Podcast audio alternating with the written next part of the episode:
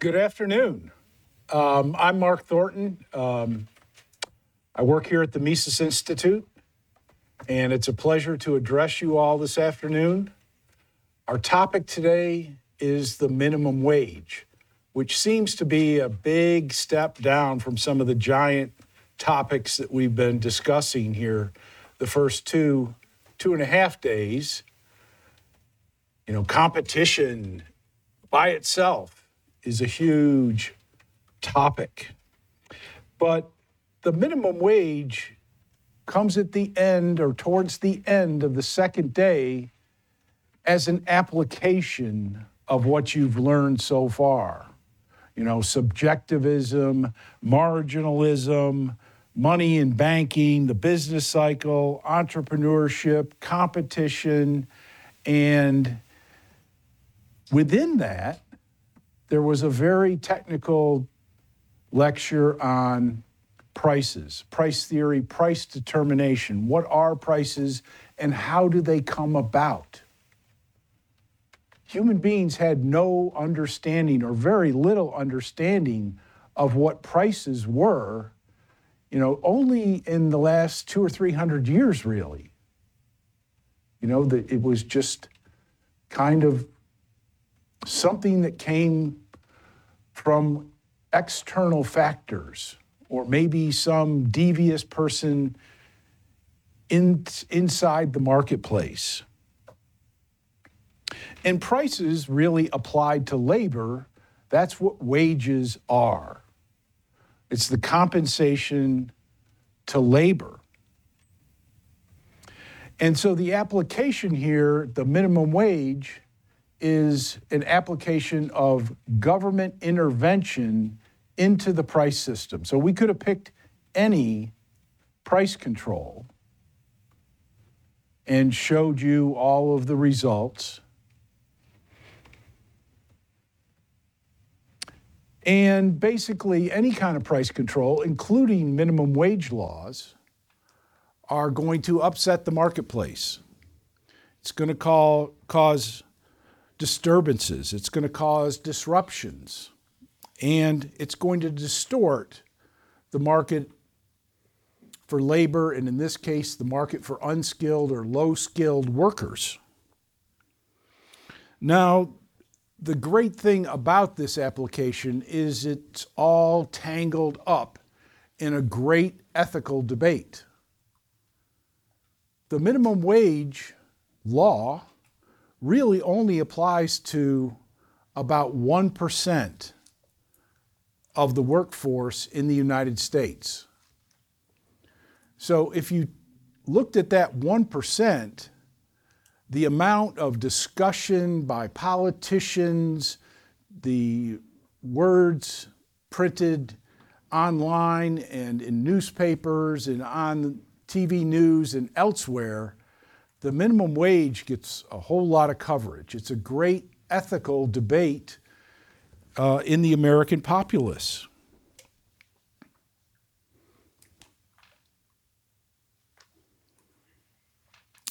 And, the, and yet, the statistical impact of the minimum wage is very small. If we looked at the overall workforce and the overall unemployment rate and we increased or decreased the minimum wage, it would have a very, very small, almost negligible impact.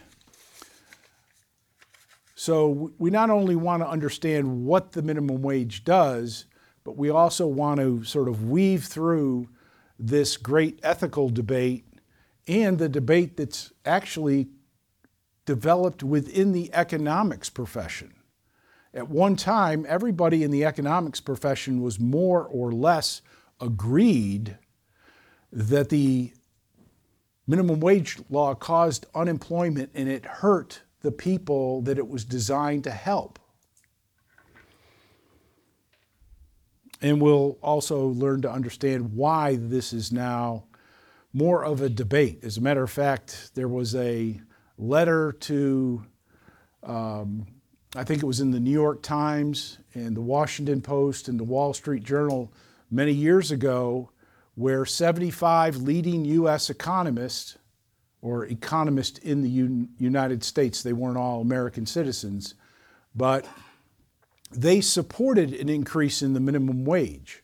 And that included people who had won the Nobel Prize in economics, people who were part of the President's Council of Economic Advisors, leading government officials, and so forth. So, what is this minimum wage law? Well, you probably all have a pretty good idea. It's a, it's a law that establishes a minimum wage which employers must pay that wage per hour or more than that per hour or face fines and other penalties. There's a federal minimum wage law, which currently is $7.25 per hour mandatory minimum wage. There's state level minimum wage laws and there's local minimum wage laws. Here in Alabama, we don't have a minimum wage law. So employers and employees are forced to uh, use the federal minimum wage as the barrier. This is a quote unquote progressive policy that was developed um, more than 100 years ago by the progressives in the progressive movement. It was a leading intellectual, academic, political movement that was very influential in the United States.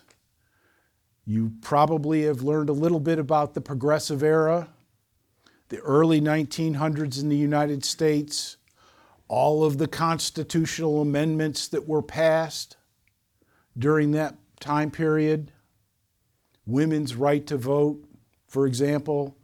Um, we got legislation for a central bank, for an income tax, a constitutional amendment. We had a uh, constitutional amendment to ban, prohibit the sale of alcohol within the United States. So, plenty of crazy things, um, or radical things, or revolutionary things for good or bad. Now, this progressive policy was designed to reduce employment for certain groups. It was designed to create an incentive for employers to discriminate in the workforce against women, children, and minorities. So, the idea, the construction of the minimum wage law was not anything like we think today. And as a matter of fact, just like any other government law or government policy, it usually is called something that everybody can agree on, but its effect is usually, you know, designed to help this half of the room and to hurt this half of the room. Right? Can you think of any policy that is named properly for its effect? Can you think of any policy that doesn't make some people worse off making other people better off. That's sort of a general result of government intervention within the Austrian framework. It was designed to help high skilled union workers, high skilled factory workers, uh, particularly white men, get all of the jobs and to get children out of the workforce for sure, but get women out of the workforce and get uh, minorities out of the higher paying jobs, the factory jobs, and to relegate all of these people, you know, to homes and to um, secondary type jobs. So in that case, I mean, people were asking me, you know, I've given this lecture many times before, and people were asking me, well, are you going to come out in favor of the minimum wage this time? Uh, and I do try to change this up. So if you go back and listen to my uh, lectures from other years, they're going to be at least somewhat different from year to year. And so this year, my statement is that the minimum wage does work. it works as it was intended a hundred years ago. Now, this is obviously not a libertarian policy. This is obviously not the free market at work. Okay, in the free market, in a libertarian world, the employer and the employee should be willing or should be able to negotiate any contract they want as long as they can come to an agreement on it. This sets a bar, this sets a block to the prevention of certain types of labor contracts. Now, in the US debate, I'll just go over a few points and then try to summarize. One side says that the minimum wage law is necessary and critical. This is not necessarily the progressives that I'm talking about here. It's the modern progressives or modern mainstream media or modern politicians, that sort of thing, that we have to have a minimum wage, that it's absolutely necessary and critical, and we need to raise, raise it. we need, need to raise it to a living wage and things of that nature. The other side says the minimum wage causes unemployment. Boom, end of story. Now, the actual confusion between these two points of view and reality is that typically the minimum wage involves, if it involves any analysis whatsoever, it's only a short term analysis, which is not really relevant to a long run policy. And at the end of this lecture, we're going to circle back and look at the long term effects of the minimum wage. In other words, after a teenager has or has not had a job, after they have or have not gone to college, what happens to that individual over the long haul? I'm interested in that. We all should be interested in that. And it's a wage rate only analysis. And by gosh, wages are an important consideration to any job, but it's not the only consideration. And Austrians look at every angle in any kind of market, any kind of contract. But price is obviously important, uh, but it's not the only thing. It's not a single aspect of your life or your career even though it is important. A third part of this debate is that it's carried on largely on a statistical basis. Even though there are so many confounding factors in the real world. In other words, this debate is entirely missing the wisdom of Frederick Bastiat, Henry Hazlitt, and so many others.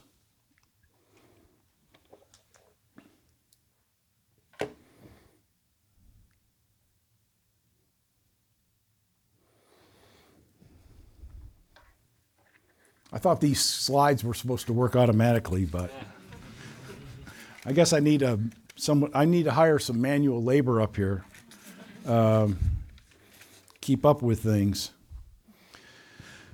So it's only the Austrian approach that provides a correct method for understanding this issue, and it's theoretical. And it's also going to be consistent with the facts, no matter how confusing, convoluted, and unreported they may be.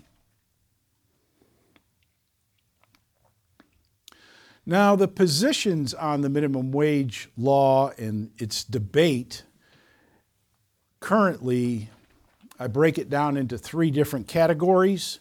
First is the hysterical sort of category. Um, they're not actually hysterical most of the time, but it's a good reference point to remember this. Uh, this side of the debate says that the minimum wage is absolutely necessary, that it's critical, that people's lives depend upon it, that uh, people are going to starve and die and so on and so forth. It's necessary for the very survival of people. Of course, there's equity and fairness considerations. And then, inevitably, in recent years, you'll hear statements well, the rich are getting richer, but the poor are getting poorer.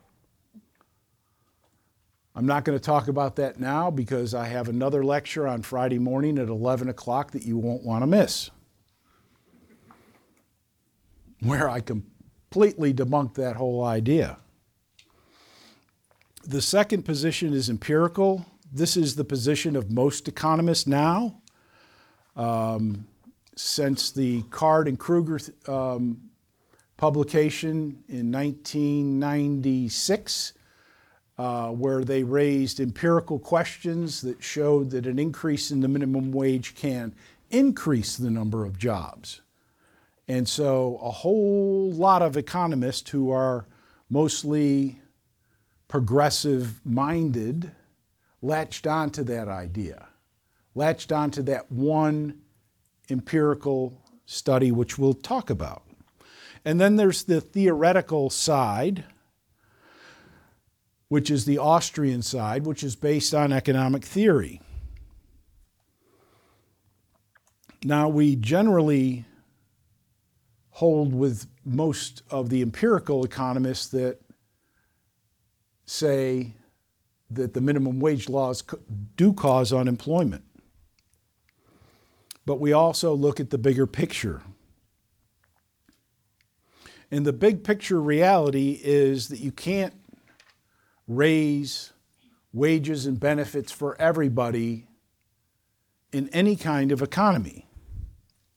You can't just legislate higher standards of living, really, in any shape or form, except for redistributing money from um, the unfavored group to the favored group.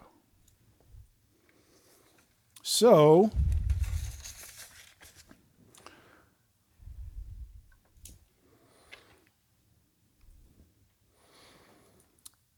the debate is characterized by two separate points of view, other than this Austrian view that I'm going to explain today. On the one hand, the left hand I'm going to quote a prominent economist there's just no evidence that raising the minimum wage costs jobs, at least when the starting point is as low as it is in modern America. This apparent defiance of the law of supply and demand occurs because, quote, the market for labor isn't like the market for, say, wheat, because workers are people. So that's the left hand of the one hand.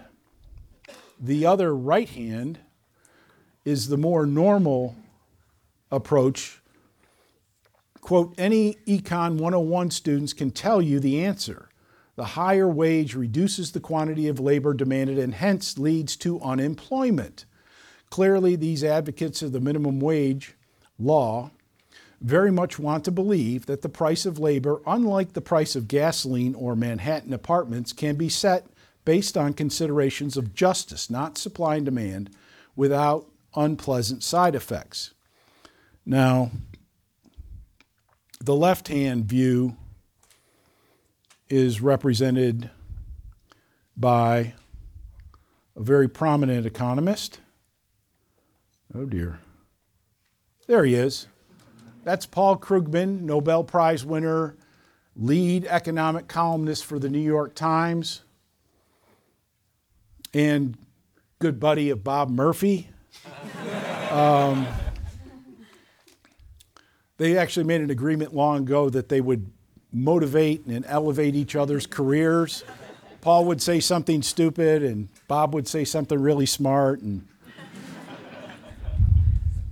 so that represents the left hand view. The right hand view is also Paul Krugman. Surprise. Paul gets to say a lot, and he says a lot of things. Some of them actually pretty good, but mostly bad. So let's get it down to brass tacks here. Economic Analysis 101. This is a graph where we have the wage rate for the market of unskilled labor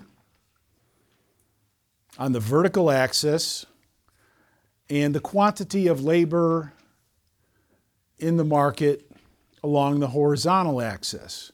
We have supply and demand curves, which you've all looked at, you've all been exposed to, Jeffrey Herbener's lecture and other lectures, uh, and this will continue throughout the week about the laws of supply and demand. And with those particular supply and demand curves, there's an equilibrium wage at W0, resulting in a equilibrium level of employment L0 along the horizontal axis. Now, if the government comes in and intervenes in this market with a minimum wage law, you see that jumping from the equilibrium wage to the minimum wage of W1 and this means that the supply of labor actually looking or having jobs expands from L0 to L1. So there's more people looking for jobs. In other words, if we went from yesterday's equilibrium and then we imposed the minimum wage, there would be more people who were actually looking, seeking jobs at those higher wages. But employers at this point would be wanting to get rid of some of those uh, workers that they had to pay higher wages to. There are certain workers within the company that they'd like to have, that they'd be willing to pay the market wage for, but the productivity of those additional workers are all unprofitable. And so they have to do something about that.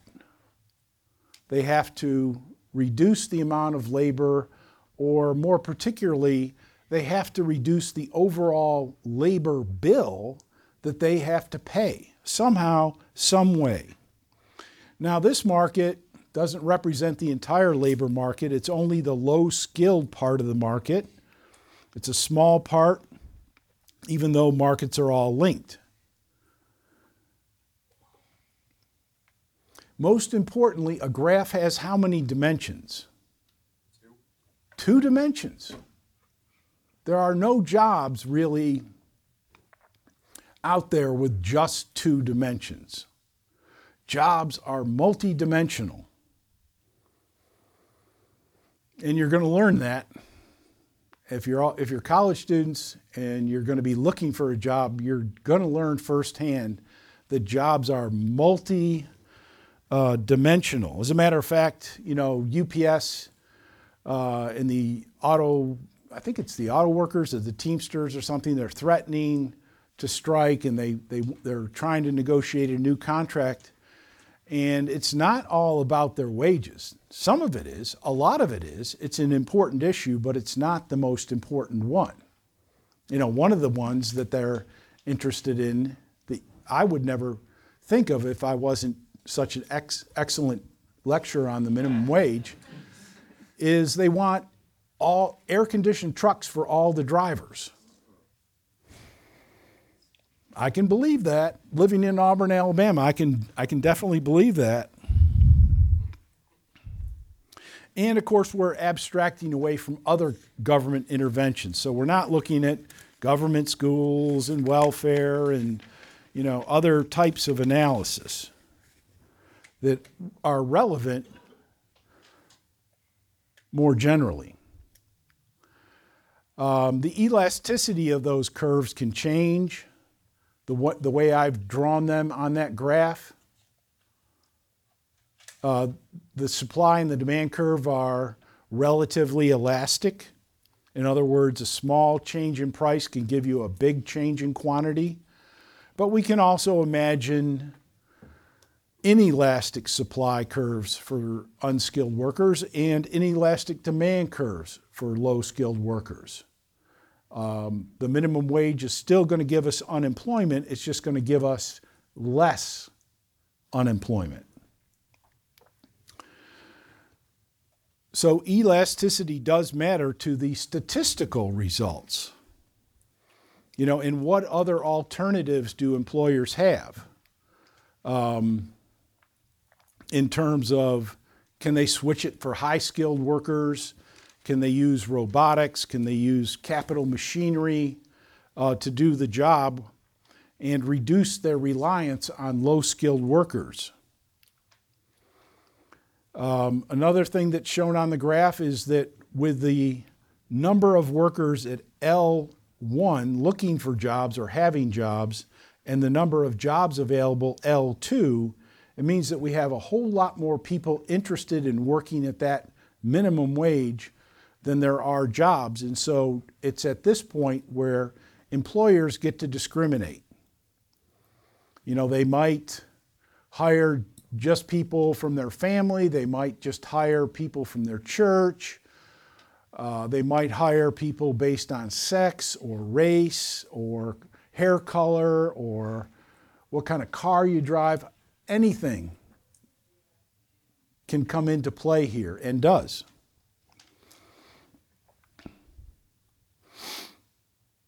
employers will now find high skilled labor and production techniques to be more profitable than low skilled, high school oriented production techniques. So, not surprisingly, unions pay biggest portion of the, the pro minimum wage propaganda effort. Okay, somebody's got to pay for that, right? Somebody's paying. Uh, I get a newsletter every week from a group that's basically financed by unions. And so everything they write is slanted in a pro union, high wage, minimum wage uh, direction. And then underneath this, um, as part of the economic analysis, we derive from that that um, the minimum wage can impact the number of hours that you work.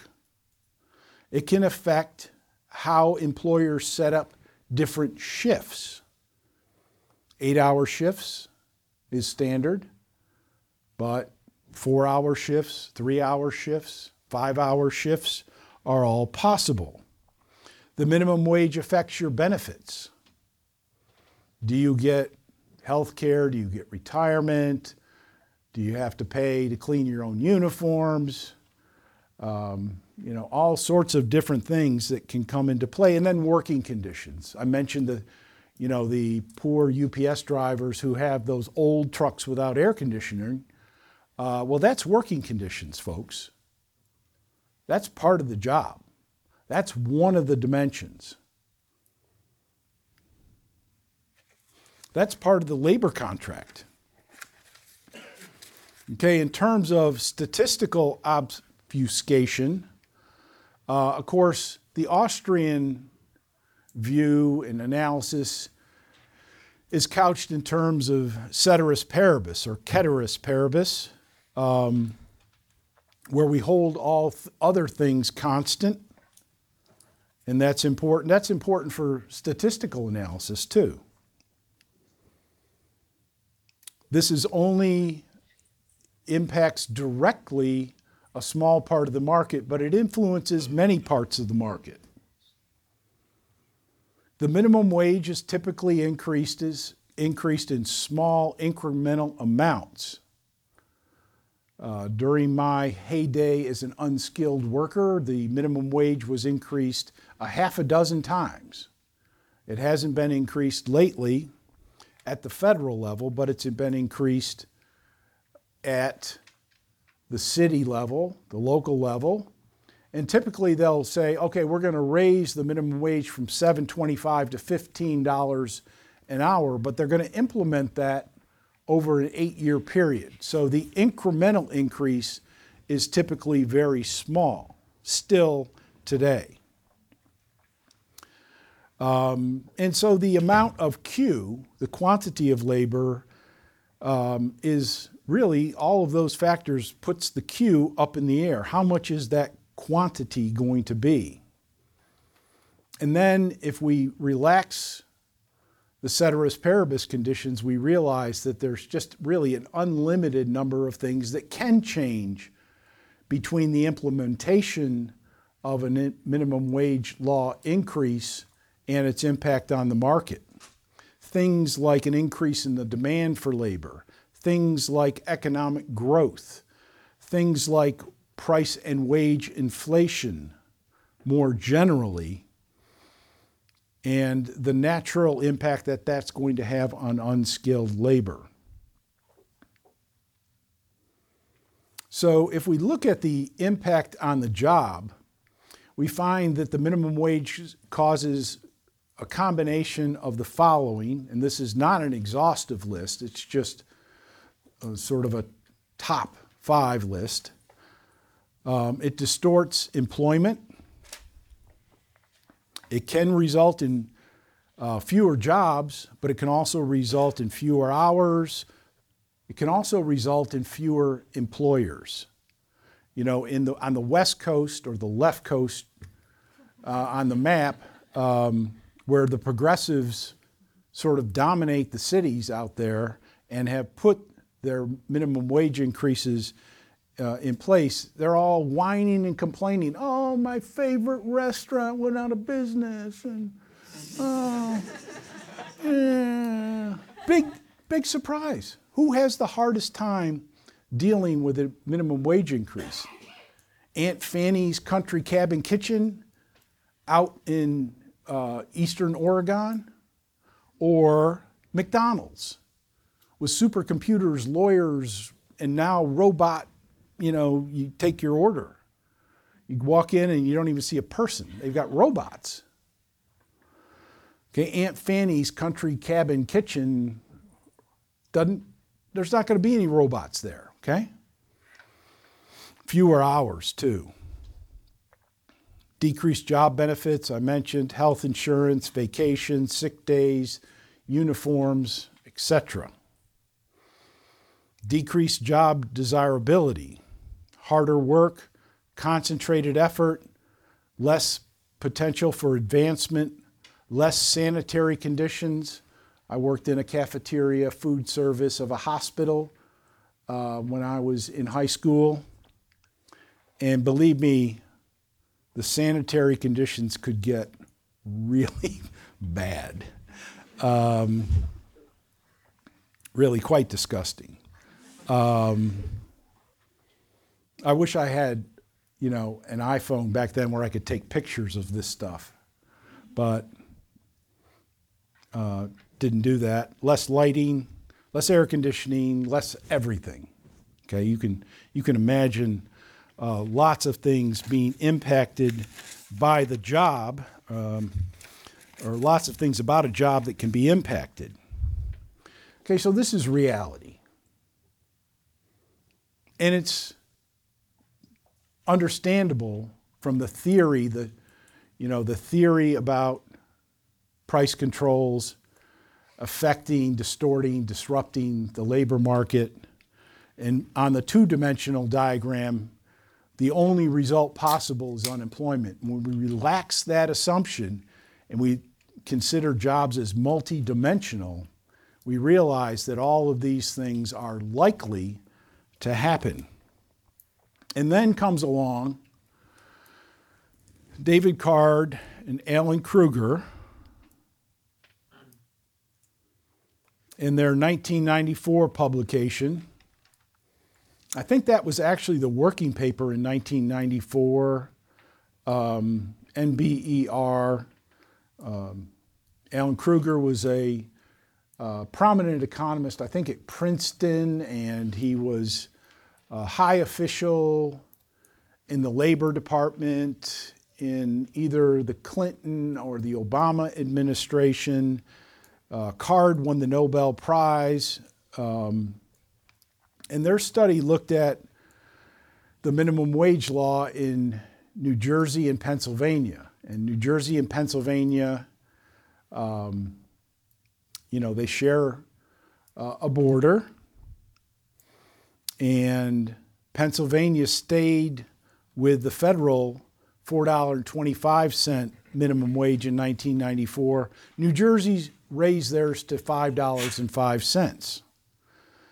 Card Krueger took a sample based on 400 or so fast food restaurants that were on that border or close to that border between those two states. And so they declared this a natural experiment.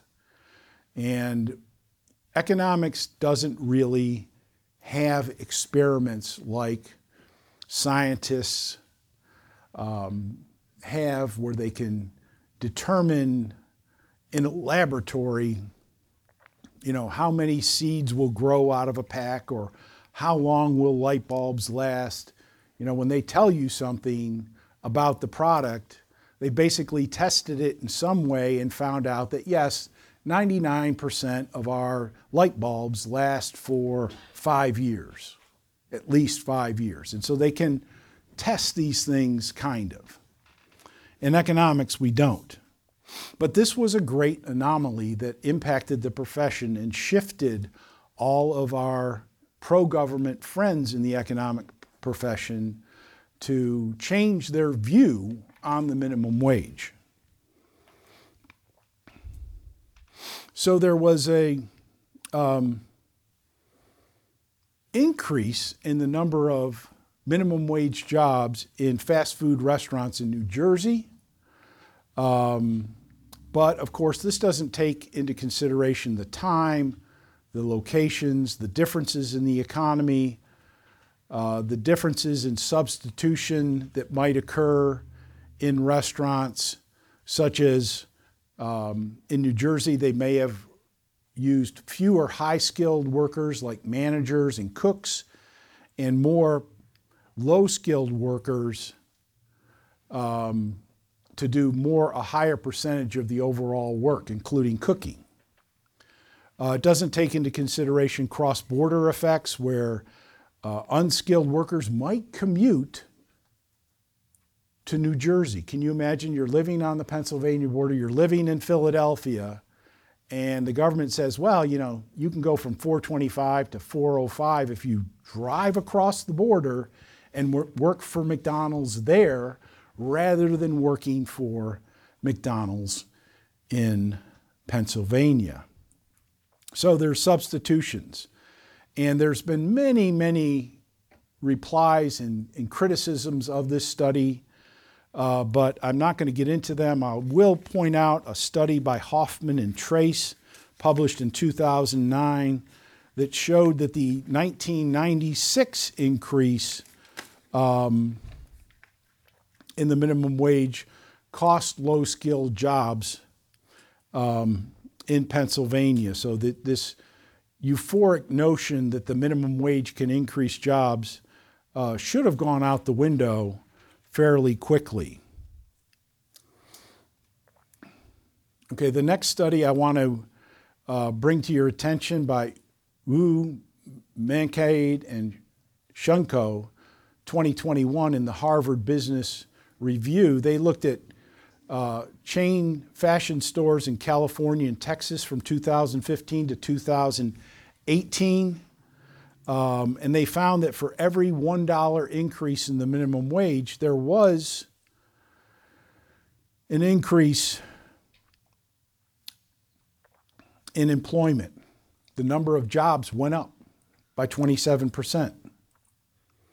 However, the number of hours that each individual worker had on their schedule declined by 21%. So there were more boots on the ground, it's just that the boots on the ground were not getting as many hours per week. Um, and this resulted in a decrease in the average paycheck by about 14%. So even though you got a raise, you lost hours, so your paycheck got smaller. So naturally, they had to hire more people to fill in.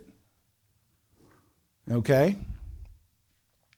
Workers um, working solid part time jobs, 20 hours or more, 23% of them lost retirement benefits. So, you know, the old ladies working in the fashion store um, who were able to contribute to the retirement package or whatever in some way, they got cut out as a result of this because their hours got cut. People with 30 hours or more, which is almost full time, uh, 15% lost their health care benefits because of the cut in hours. So, higher wages and more jobs don't necessarily make people better off in any economic way that I can think of.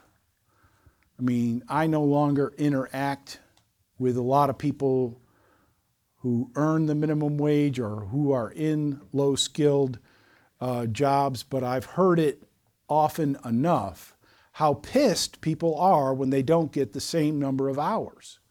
Or they're required to work the night shift instead of the day shift, or the day shift instead of the night shift. That's what people bring to my attention. So it matters.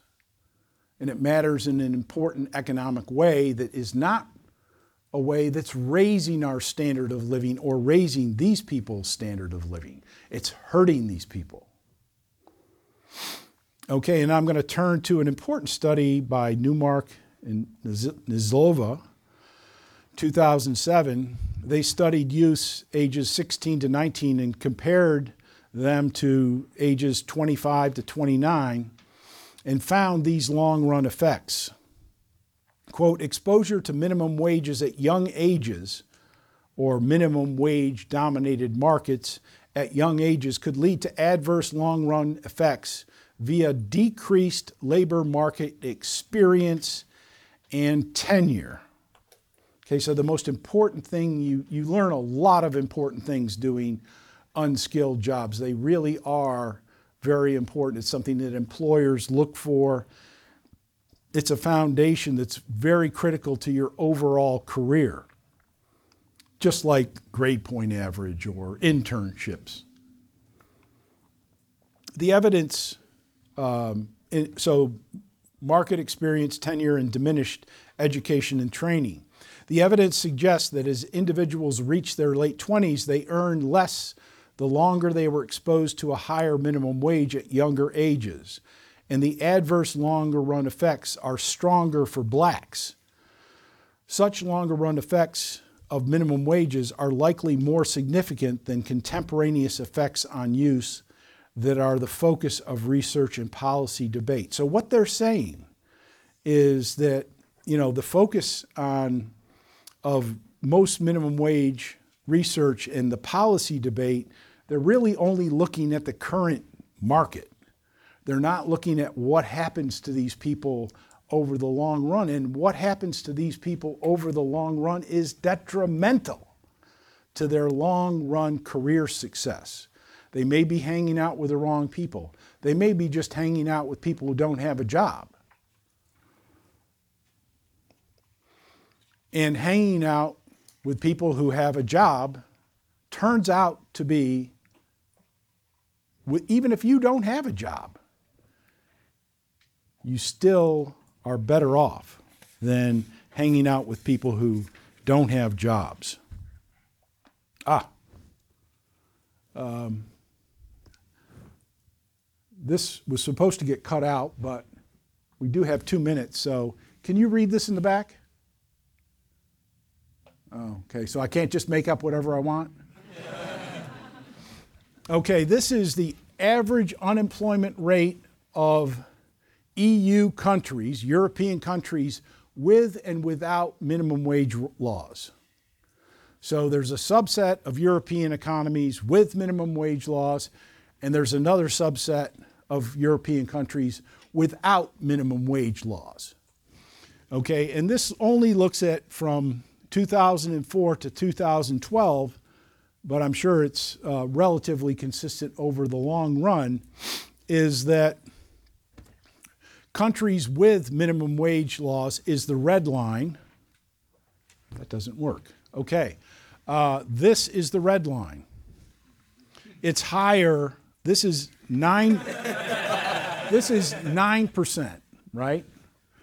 Uh, the blue line is countries' average unemployment um, with uh, were countries without the minimum wage law. So a lot of Eastern European countries, but not exclusively Eastern European countries, their unemployment rate is about 7.3 percent and it's consistent throughout this whole time period.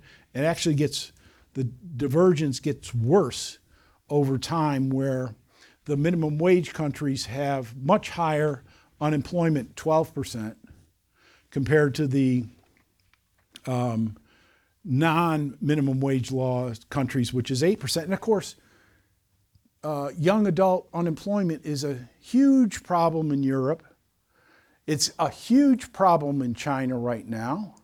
It was a big part, a big part of, you know, the Egyptian uprising and you know a lot of these other countries is they've got this huge population of young adults, sometimes young college graduates, and they don't have any jobs. They don't have any work experience. They don't know what to do. Um, they don't have a lavish student loan programs in most of those countries, but you know, that young adult, college graduate, uh, that's a really intense problem. You want people getting into the workforce, getting started, gaining that experience, developing over time. Any disruption to that, whether it's as if you're 16, 21, 24, or 28, those disruptions are very detrimental to um, people's long-term um, economic job outlook. And I'll uh, I'll show you my other slides, but I'm out of time. So thank you very much.